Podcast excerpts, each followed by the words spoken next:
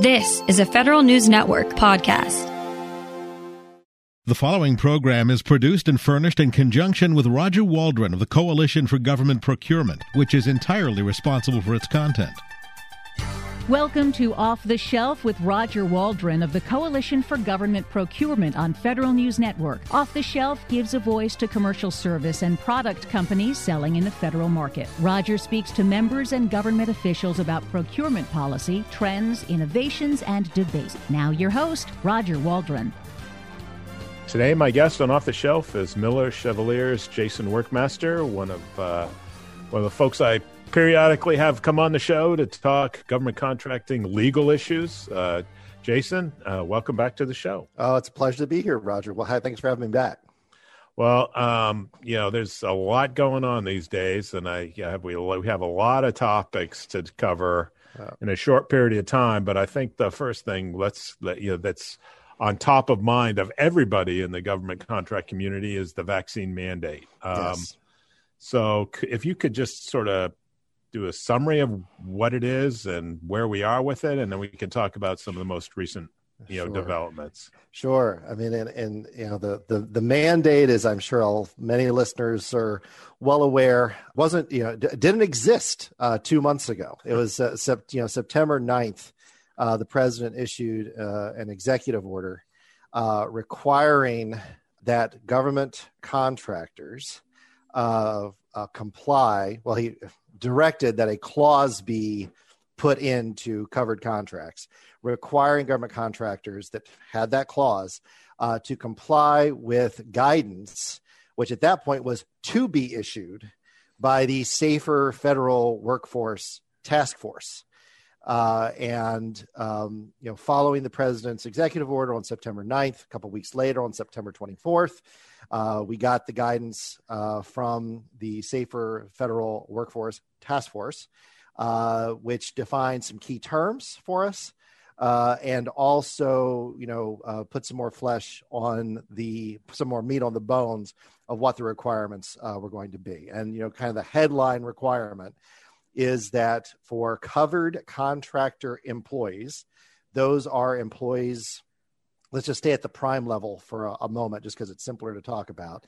You know if you're at the prime contract level you get the clause in your contract um, all covered contractor employees which are those employees that are working on that contract or in connection with that contract are required to be vaccinated and even if those folks are working from home 100% of the time the on the face of the guidance and the executive order, um, those folks have to be vaccinated. And then if you are uh, working, if you're working at a covered contractor workplace, which is defined as you know a workplace that is controlled by the contractor, uh, if there is any covered contractor employee that is likely to be present at that location during the period of performance, then the entire facility is considered a covered contractor workplace, and everybody that works there has to be vaccinated, regardless of what all the employees of the contractor have that are that work there have to be vaccinated, regardless of what they're doing.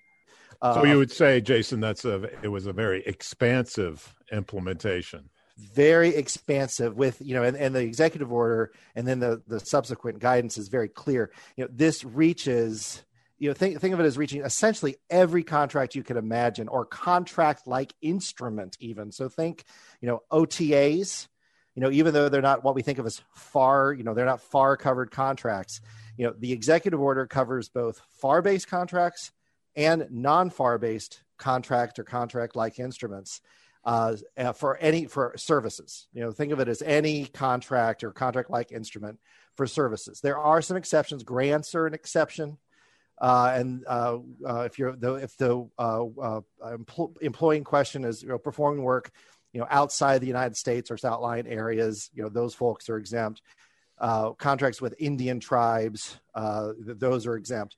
But you know, for the vast majority of service contractors, uh, this clause, uh, if they don't already have it, you know, here we are at the uh, beginning of uh, November, uh, and the government has been rolling the clause out. So, you know, I mentioned the guidance that's from the task force. You know, just a few days after that, we began to see the the deviation clauses roll out from the FAR Council and from DoD uh, for agencies to use in their contracts and all of that guidance for the most all of you know all of so those clauses and the guidance that came along with with the issuance of those clauses you know saying hey you know because the, the, executive order and the guidance had established certain deadlines where the, the clause is going to be required.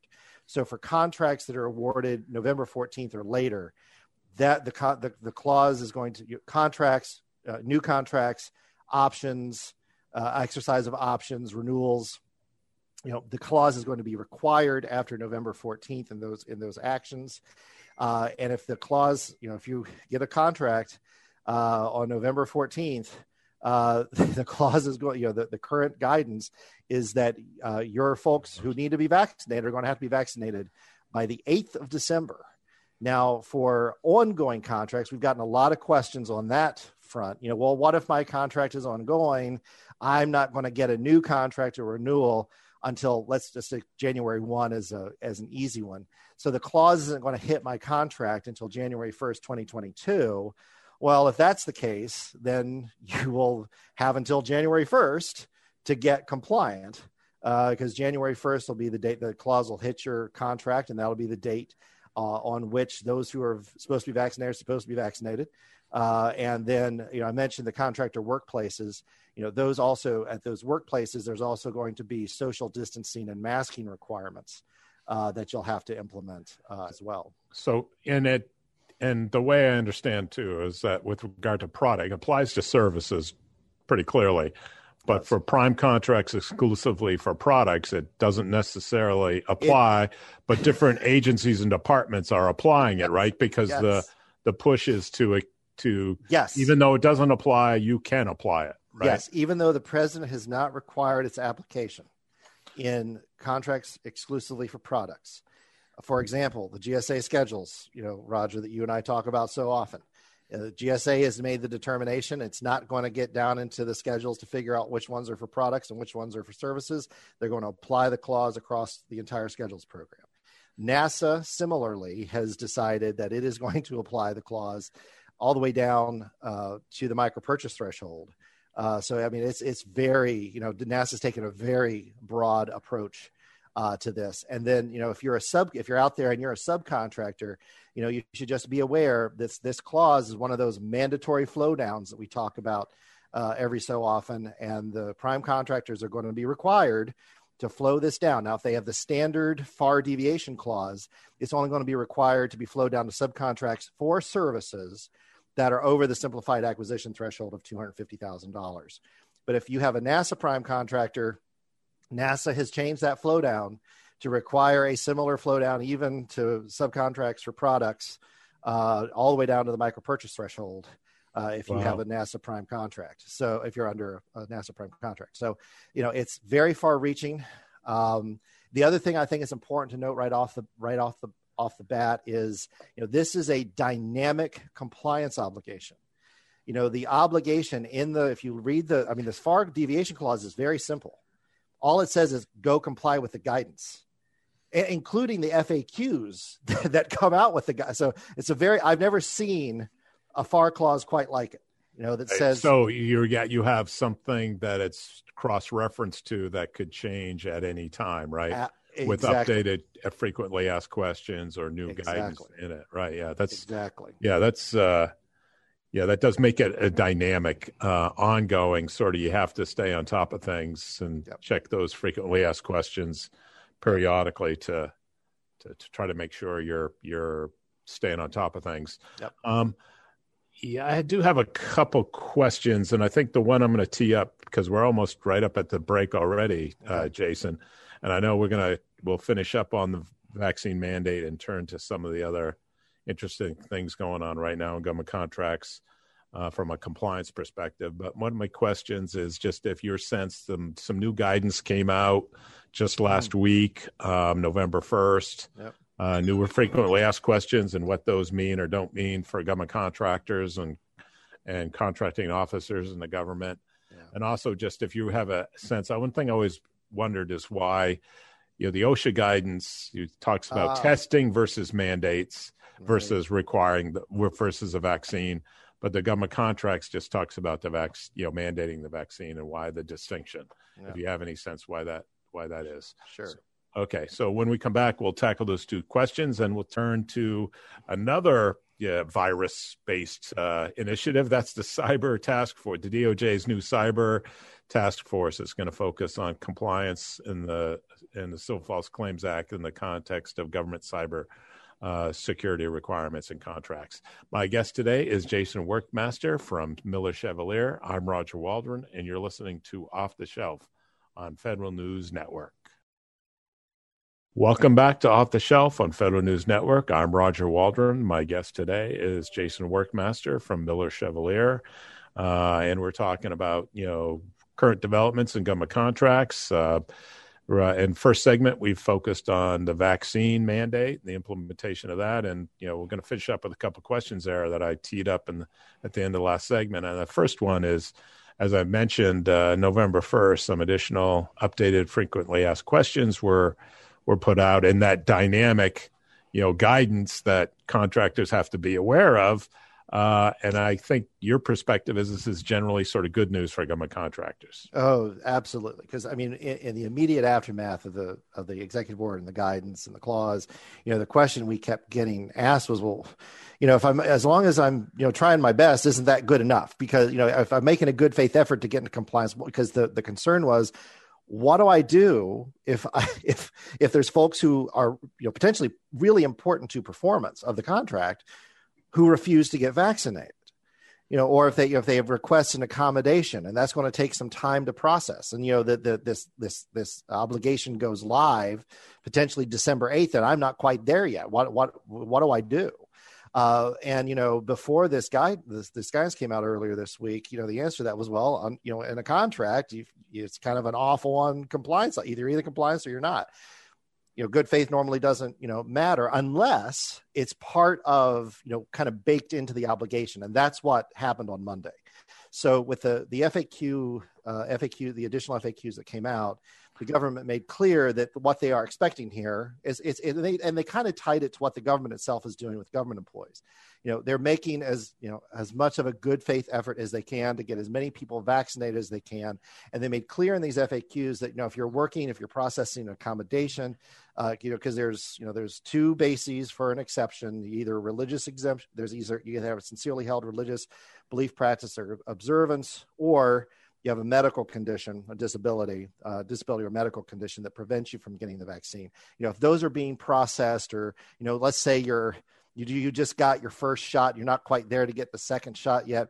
You know, the government made clear in the FAQ on Monday those kind of situations the government is going to work with you you know to, to get you into compliance now the premise of that is that you know you the contractor are going to be in communication with your contracting officer about the status of you know where you are on compliance. And you know i think what this this this faq really has done is made the job of the contracting officer on the government side a lot more difficult because you know the government contracting officer now is going to kind of be in the middle uh, of working with the contractor to work through these issues. It's not going to be as easy as just hey contractor go comply and let me know how you know and you know let me know if there's a problem. You know it's it's going to be no we're coming to the contracting officer we want to work these issues out together which from the contractor's perspective you know is and, and look just as a practical reality i mean that that is you know in my personal view as a policy matter that's a good place to end up because you know the, the, the government you know we were on the, the white house actually had a, a zoom call on monday as they rolled this out uh, and uh, you know they're you know they responded to concerns you know there's concerns that what is the impact? You know we're already having all these massive supply chain issues right? That you know right. impacting the entire economy not just government procurement.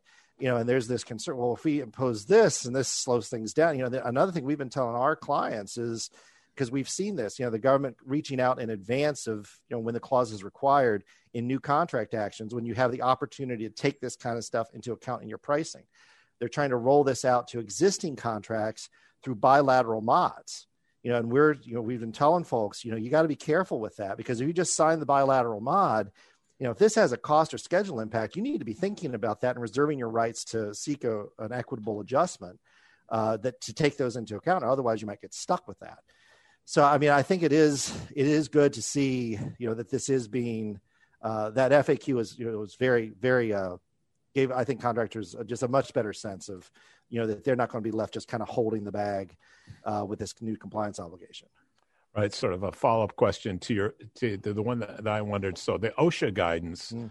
which applies to you know companies with over 100 employees nationwide, you know, uh, it includes the ability for it to have a testing alternative. Why do you think you know the government contract side didn't include that. Is it a cost issue? Is it a performance uh, issue? Just management issue or? I think there's a i i mean again this is just from the outside looking in. I i think there's a legal issue there. I i you know i i think that the administration feels that you know the osha rule is a more aggressive use of the federal government's authority than the the contractor rule you know, I think with with because I know we can, you know, there's look, there's already been there's already court challenges to the contractor mandate. There's going to be challenges to OSHA. You know, the OSHA issue is going to raise some, you know, questions about the reach of the commerce power and all that kind of stuff. I think that's why the OSHA requirement on the vaccine front is not as far reaching because I think the government, I think the administration feels more comfortable about the legal basis for the president's authority to issue the executive order to contractors than they do about where they stand on OSHA. And we're going to see some very, I mean, the, the case, the, you know, Florida has filed suit against the, the, the mandate for contractors. Um, they've just filed their motion for a, a, preliminary injunction. I mean, Roger, that's going to be also just as a gen, just a more general matter.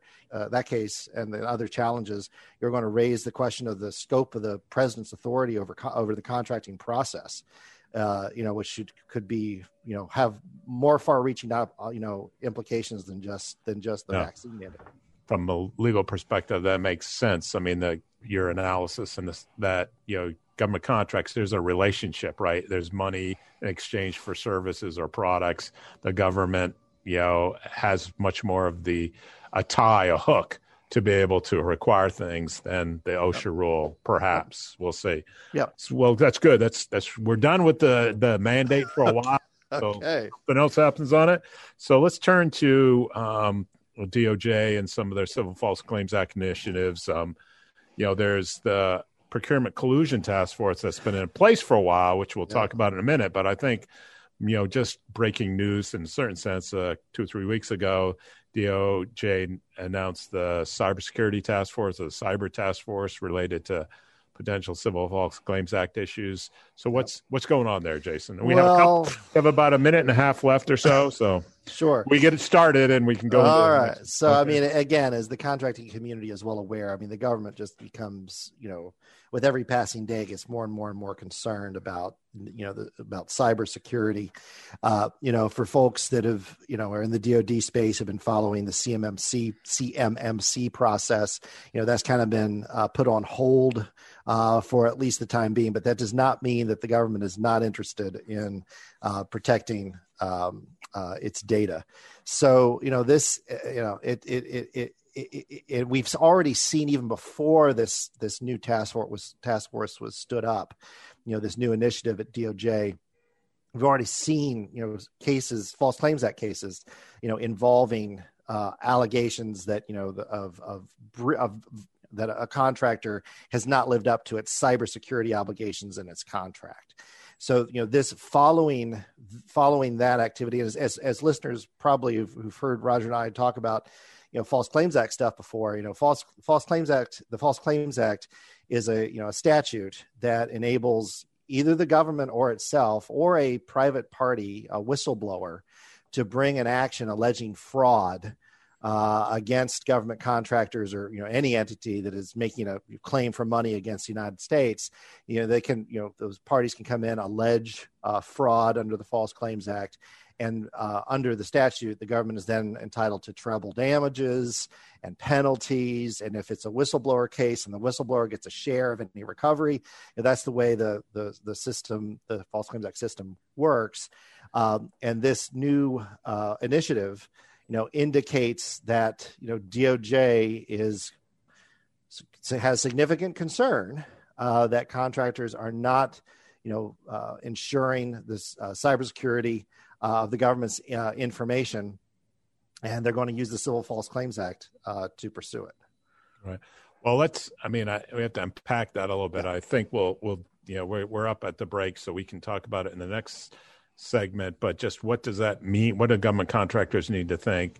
about there's lots and lots of different cyber requirements across the government and making sense of that um, and you know also just from the perspective of how people are organized to comply with these sort of things in, inside their companies and what does that all, all that mean uh, my guest today is jason workmaster from miller chevalier i'm roger waldron and you're listening to off the shelf on federal news network Welcome back to Off the Shelf on Federal News Network. I'm Roger Waldron. My guest today is Jason Workmaster from Miller Chevalier, and we're talking about some of the key developments in government contracts right now. And uh, uh, Jason, when we took the break, we were talking about the DOJ Cyber Security Task Force, and mm-hmm. you know, just uh, thinking about, I guess, the management challenges or considerations that companies need to think about in this context. Can you talk a little bit about that? Yeah, I mean, it's you know, there's a, there's kind of a hodgepodge of you know, depending on which agency you're contracting with. Uh, you know, maybe you're contracting with multiple agencies that could have slightly different uh, cybersecurity requirements in your contracts, and you know, making sure that uh, you know, and, and from a compliance perspective, you know the folks within companies that are responsible for compliance you know it just it means that you really need to be communicating you know with the technical folks your IT people who are responsible you know for implementing you know the requirements. And you know that kind of interface between the compliance folks and the IT folks I always find that you know that's always a you know often a, a difficult thing within a, a contractor you know to kind of bridge the communication divide that that can sometimes happen but if you're a, if you're a compliance professional you know you're going to want to you know talk with your IT people. Uh, again, not to you know you don't have to overdo overdo it but you know this development of the government's you know the, the justice department you know looking at these issues as you know fertile ground for false claims act cases is concerning and if you're a compliance person you're going to want to make sure that you know you, you know it's well documented internally you know that you have you know done your due diligence to ensure that the technical folks understand the requirements you know that you've documented the good faith efforts the company has made uh, to comply with the requirements you know going ahead and having that good contemporaneous documentation of uh, you know the good faith effort you know that kind of thing it you know may not mean that you don't have a mistake. It may not mean that you're in perfect compliance. However when you get to the you know, when you get to the False Claims Act, one of the things the government or a whistleblower has to show is that the contractor acted with deliberate ignorance of the truth or uh, uh, uh, reckless disregard for the truth right? And what that means in this context is they'd have to demonstrate well yeah i know that's my requirement but i'm just going to ignore it uh, you know and, and, or i'm going to you know I'm, I'm not going to worry about it you know you want to avoid that kind of thing. So if you make a record that no, we take this seriously, and this person talked to that person, and you know made sure that you know they understood what needed to be done, and you know went back to confirm that it had, had actually been implemented. You know that kind of thing will really help mitigate your risk, uh, you know, of a potential False Claims Act case based on these, based on you know non-compliance with a with a, a cybersecurity provision. Now, one thing that has already been tried, and there's there's there's a couple different cases that have come out a bit differently on this, but you know, there has been the assertion uh, made in one of these cases that has already involved cybersecurity issues. Well, you know, the government's not.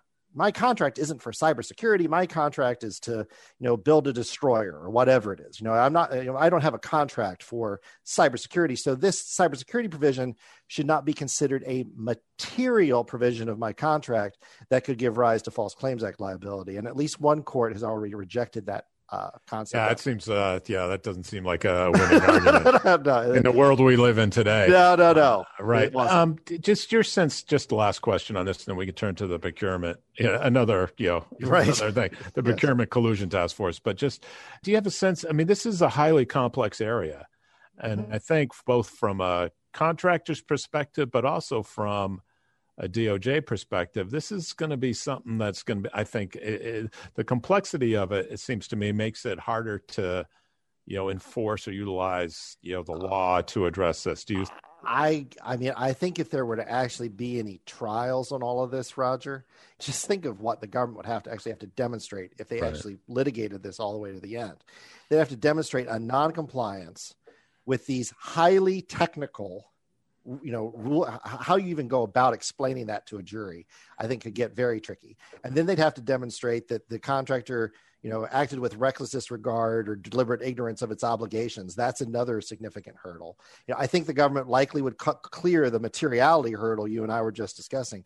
But i mean just just explaining to a jury and getting them to agree that there has been a, a, a violation I think that could get really, really tricky. And you'd, you'd, you'd essentially, I, I, see no, I, I think it would be highly likely you'd end up having kind of a battle of the experts on that kind of thing. Because it's not like the jury's going to be able to go look at the, you know, the IT system to see how secure it is. Right. Be talking about some kind of issue that happened years before by the time we get to a trial. I think it could be very complicated.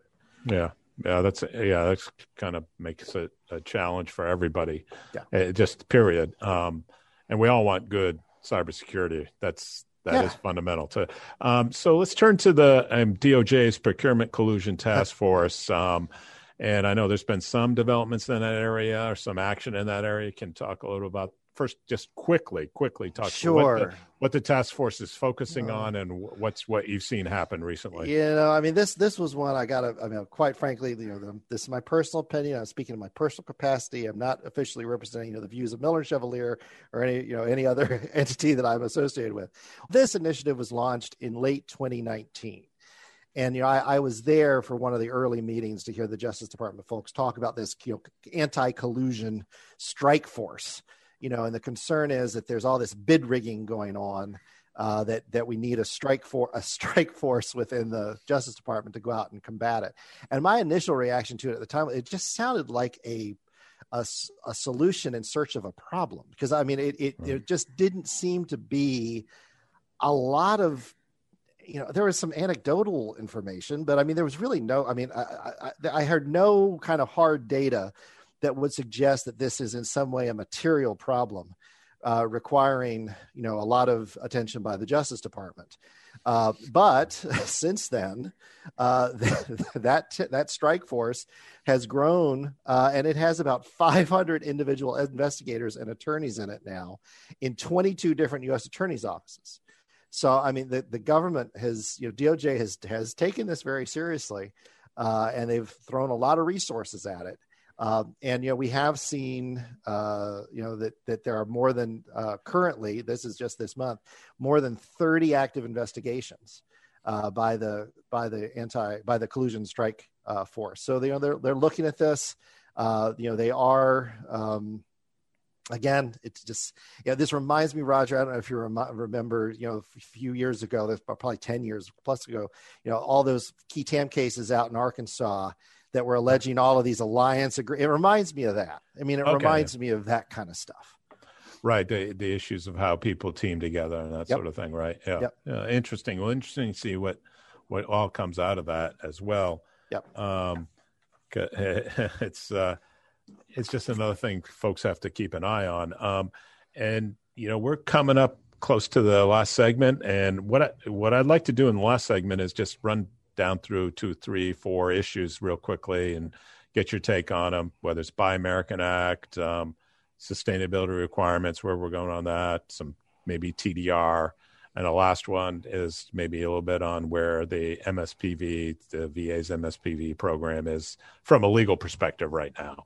Uh, okay, so we'll do that in the last segment. We'll talk, try to get those four in uh, real quickly. My guest today is Jason Workmaster from Miller Chevalier. I'm Roger Waldron, and you're listening to Off the Shelf on Federal News Network. Welcome back to Off the Shelf on Federal News Network. I'm Roger Waldron. My guest today is Jason Workmaster from Miller Chevalier, and we've been talking, you know, uh, about developments in government contracts, and we covered the vaccine mandate uh, implementation. We've covered the cybersecurity uh, task force from DOJ and the procurement collusion task force. Just a quick updates on those. So this is going to be sort of the lightning round, uh, uh, Jason. So we got four issues I want to tackle real sure. quickly. Get your sense from a legal perspective what companies need to be aware of and thinking about. And the first one is, you know, the, the administration is focusing a lot on Buy America, domestic mm-hmm. sourcing, and the supply chain, just generally, and really resiliency in the supply chain. Yep. You know, so you've seen the Buy American Act updated uh, the implementation, the regulations from domestic content perspective. Yep. What what do you think companies need to? What's the takeaways for companies? What do they need to be thinking about? No, you just you, you know you need to be monitoring. You know, so the administration act came out with this proposed rule on you know new BAA requirements uh, a couple months ago, and you just need to make sure that your compliance folks are on top of it, and that your supply chain folks are are aware. I mean, that's where it that's where it starts from a compliance perspective. You know, making sure that the people people who are doing your purchasing, right, are aware of the changing landscape here and that you have folks in your company that are monitoring both what's you know both the regulatory changes and then making sure they get to the right people right away because you know i mean again as with any you know the you know the justice department again you know on issues of like you know th- this has become you know, with the last administration and continuing into this one. You know, this this is not this is an area where we haven't seen a really a significant shift, right? I mean, where the, the last administration was very pro Buy America, you know, and the Biden administration, you know, these new regulations increasing the d- domestic content requirements significantly, and they're going to keep going up. I mean, that's that's the, one of the things that your compliance folks are going to want to be monitoring. You know, over the course of time, what qualifies as an American-made product it's going to become you know it's going to become more difficult to meet the component test because the the percentage I think is going up as high as 75% over the next several years the domestic content. So, you know, making sure your folks are aware, tracking, you know, and that's an issue it's kind of a politic it's also a politically fraught one.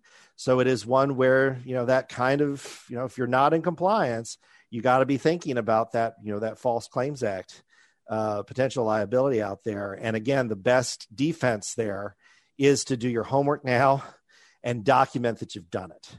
Right. Right. And that you've, and you've got uh, process procedures in place. And, you know, I always, you know, anytime I, I mention processes and procedures, I always emphasize you know it's great to have policies and procedures that are written down but if you write them down and then don't follow them it's worse than not having any policies and procedures at all. Right. You're you're you're reckless. you're, you're, acting with reckless disregard for your own policies and procedures. Yes. And, and, and it would be fair to say like for you know buy american act applies to a certain percentage of government contracts but mm-hmm. just your you know it seems to me your advice would you would apply in the trade agreements act uh, absolutely. uh, context where you know products can be from designated end countries yep. but but for example china is not is chinese not. products are not eligible under the yep. trade agreements act and in contrast yep. they are eligible in the buy american act so it's one of the ironies of you know the current state of right well and it's also important i always like to point out as well i mean buy america is a price preference right you know, T- TAA it's not an exclusion it's not an exclusion taa is different i mean under right. taa you have to provide an, an item that's from either the United States or, or one of the designated countries. Right. So sustainability, that's, this is, you know, a, topic number two of the four. Um, you know, what we're starting to see, um, you know, the administration is very focused on um, sustainability, uh, you know, climate and, yep. and, addressing climate challenges and issues we face. And in the that's rolling into like the mandate is in a certain sense, like these things are, are, are being rolled out in yep. government contracts.